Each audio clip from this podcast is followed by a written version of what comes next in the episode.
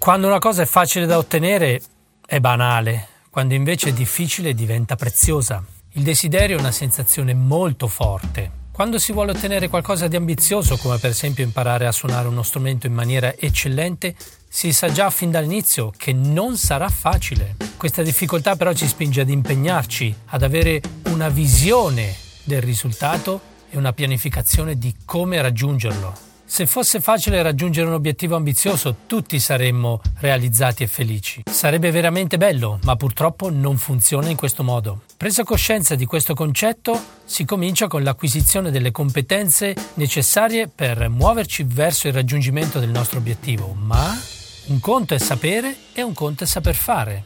Di solito fin dall'infanzia ci viene insegnato che è importante formarsi, ma spesso agendo solo in questo modo ci si accorge che Sapere e non fare equivale a non sapere. Può capitare che si vada a scuola per tanti anni e che ci si imbottisca di tantissime nozioni, senza però mai passare all'azione. Forse non a tutti viene spiegato che è l'azione ciò che separa i vincitori dai perdenti. Non conta ciò che si ha, ma ciò che si fa con ciò che si ha.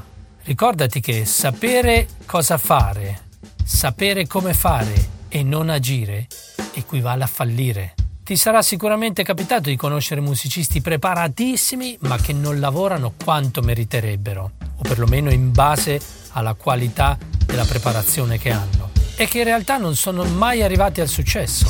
Per quanto tu ti sforzi di capire come mai, non ci riesci. Non ci riesci proprio a trovarla una ragione. Poi incontri oppure vedi in televisione o su grandi palchi altri musicisti che hanno un decimo della preparazione di quelli di cui parlavamo prima, che invece sono lassù in alto. Perché? Beh, la risposta è molto semplice, te l'ho già detto, non conta ciò che si ha, ma ciò che si fa con ciò che si ha. Evidentemente i meno preparati sono riusciti a far fruttare meglio quelle poche conoscenze che avevano. Eccellere in un campo come la musica è molto difficile e richiede tantissimo tempo e il pagamento di un prezzo molto alto e non sempre in termini finanziari.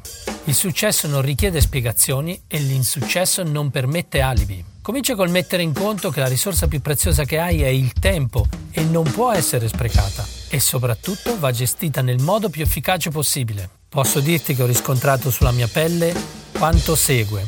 Il tempo non si trova, si dedica e questo significa soltanto una cosa, che sei proprio tu quello che sceglie.